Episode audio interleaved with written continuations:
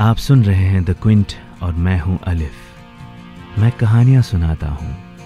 कुछ किस्से, कुछ कहानियाँ जो यादों से बुनी हैं। कुछ सपनों की कहानियाँ और कुछ अपनों की कहानियाँ। आज की कहानी का नाम है बारिशें। पापा टेल नो हु योर पापा हाना की आवाज़ से साहिल अपने अतीत से लौट आया। साहिल का चेहरा क्लूलेस था। उसे ये समझ ही नहीं आ रहा था कि अपनी नन्ही सी जान के सवाल का जवाब कैसे दूँ। वो उसे सच बोल नहीं पा रहा था और झूठ वो बोलना नहीं चाहता था। नताशा ने उस पल की खामोशी को तोड़ते हुए आहाना को प्यार से कहा Aahana we will tell you पर पहले आप अपने लूडल्स फिनिश करो ओके आहाना ने बड़ी मासूमियत से माँ की बात मान ली।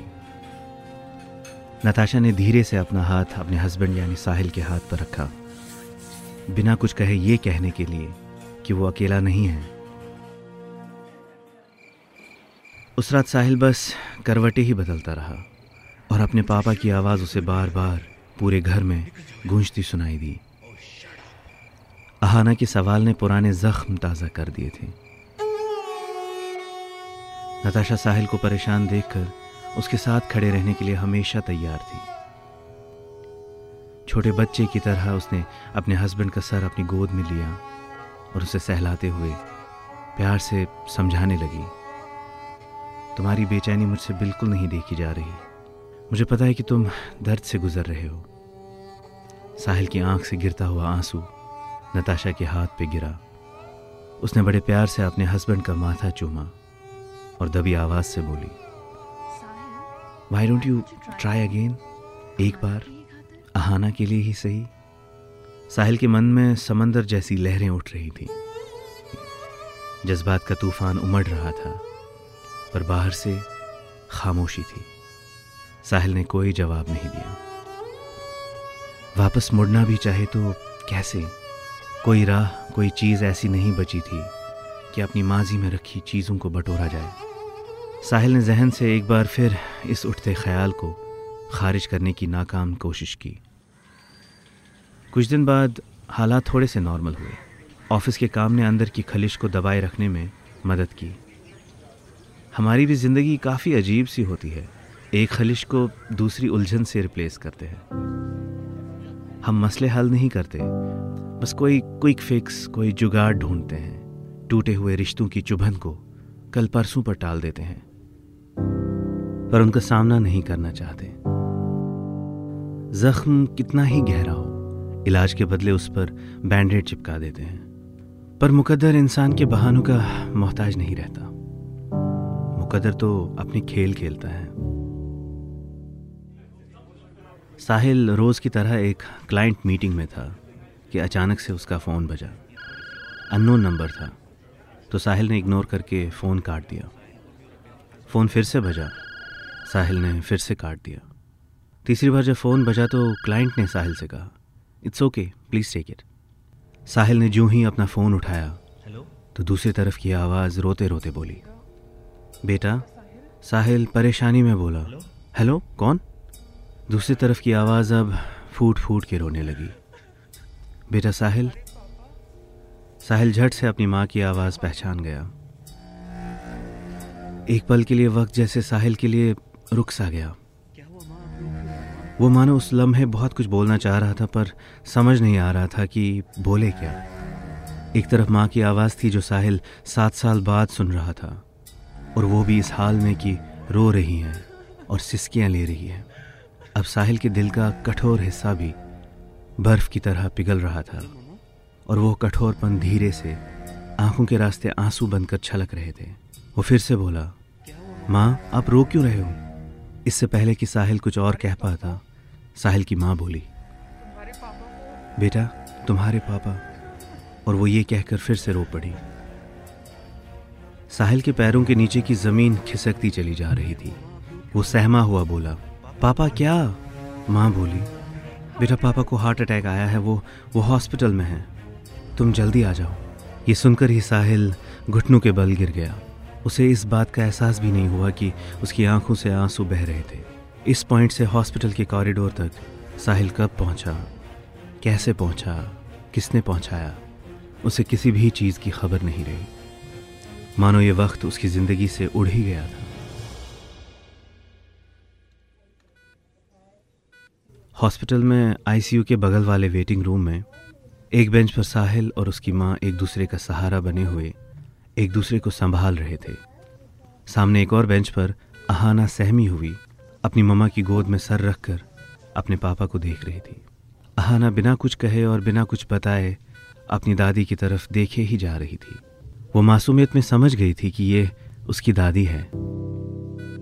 साहिल की माँ ने नज़र उठाते हुए अपने आँसू पहुँचे उनकी नज़र मासूम सी अहाना पर पड़ी। एक ही पल में मानो उनका सारा दुख गायब हो गया।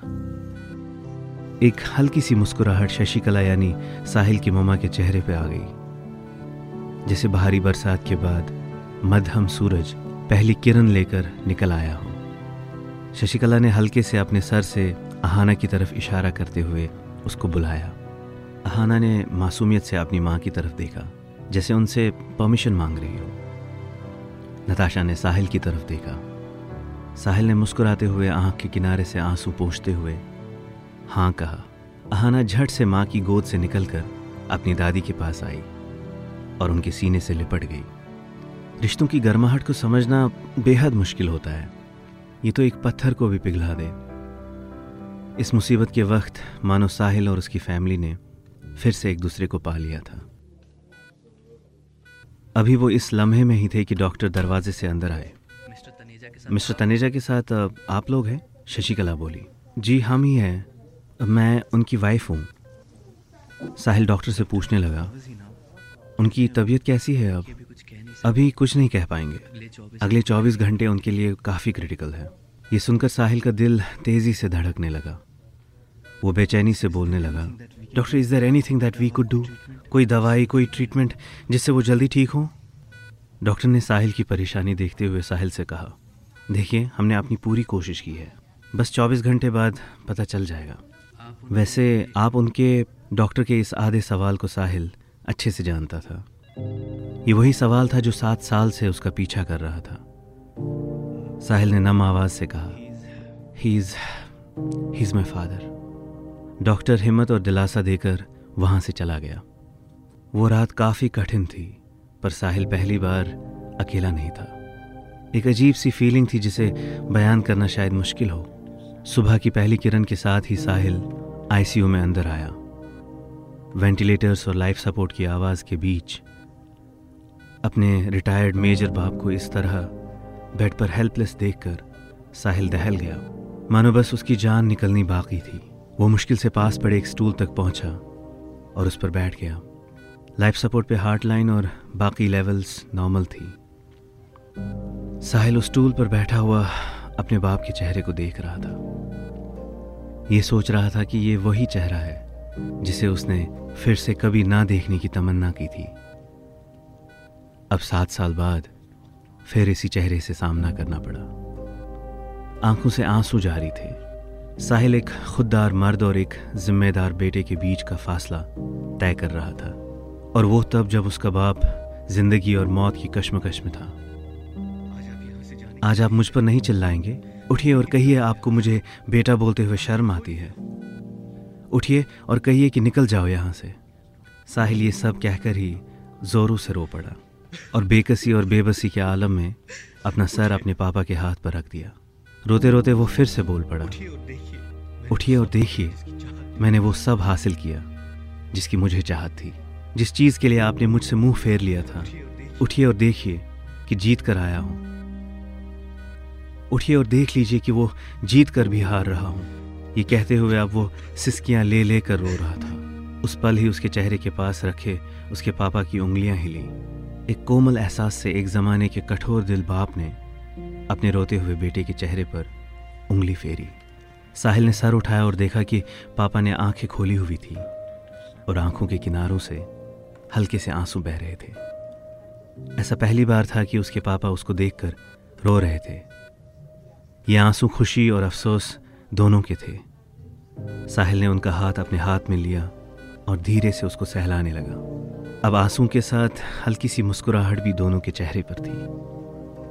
कुछ ही पलों में साहिल की माँ भी अंदर आ गई। माँ बेटे की खुशी देखकर ही बन रही थी। वो एक दूसरे को गले लगाकर रोते रहे। कुछ पल बाद डॉक्टर भी अंदर आए और पेशेंट को होश में देखकर उनका चेकअप किया और फैमिली को मुबारकबादी देकर कहा हमें बस इनको कुछ और दिन यहाँ रखना पड़ेगा। फिर आप इनको घर ले जा सकते हैं। अगले दिन साहिल के मिलिट्री डैड बोलने और मिलने की हालत में थे। साहिल उनको देखने के लिए अंदर आया। दोनों ने एक दूसरे को देखा और मुस्कुराए। और थोड़े से रोए भी। साहिल ने केयरफुल होकर अपने पापा को गले लगाया। मेजर साहब सिसकते हुए साहिल से बोलने लगे बेटा आई फिर वो रुक गए। वो लड़खड़ाती और नर्म आवाज़ में नज़र झुकाते हुए नज़र झुकाते हुए बोलने लगे। अभी वो कंप्लीट करने ही वाले थे कि साहिल ने उनको रोक कर कहा। आगे बोलने की ज़रूरत नहीं है। एक बेटे को कभी ये अच्छा नहीं लगता कि उसके पापा उससे मुआफ़ी मांगे। साहिल ने पापा का हाथ थाम कर कहा अच्छा ये सब छोड़िए। I want you to see someone Sahil दरवाजे पर गया और अपने पीछे पीछे दो छोटे पैर लेता हुआ आया। अहाना से हाय साहिल ने अहाना से कहा। अहाना अपने पापा के पीछे से सर निकालते हुए बेड की तरफ़ देखने लगी। मिस्टर तनेजा तके से थोड़ा आगे होकर छोटी सी अहाना को देखने लगे। वो समझ गए थे कि ये उनकी पोती है। उनके चेहरे पर खिलखिलाती हुई एक मासूम सी अनफिल्टर्ड मुस्कुराहट थी। साहिल ने अहाना से कहा आपने पूछा था ना हु इज़ योर पापा ये है मेरे पापा। और आपके ग्रैंड पापा। अहाना ये सुनकर थोड़ी सी मुस्कुराई और अपने दादाजी को देखती रह गई। बस ये थी आज की कहानी।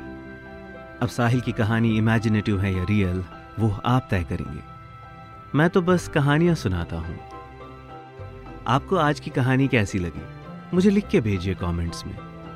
मैं आपके कमेंट्स का इंतज़ार करता रहता हूँ।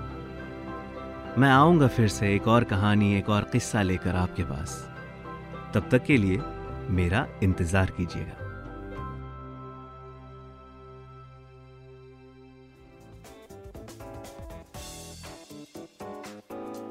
Thanks for listening log on to the quins website and check out our other podcast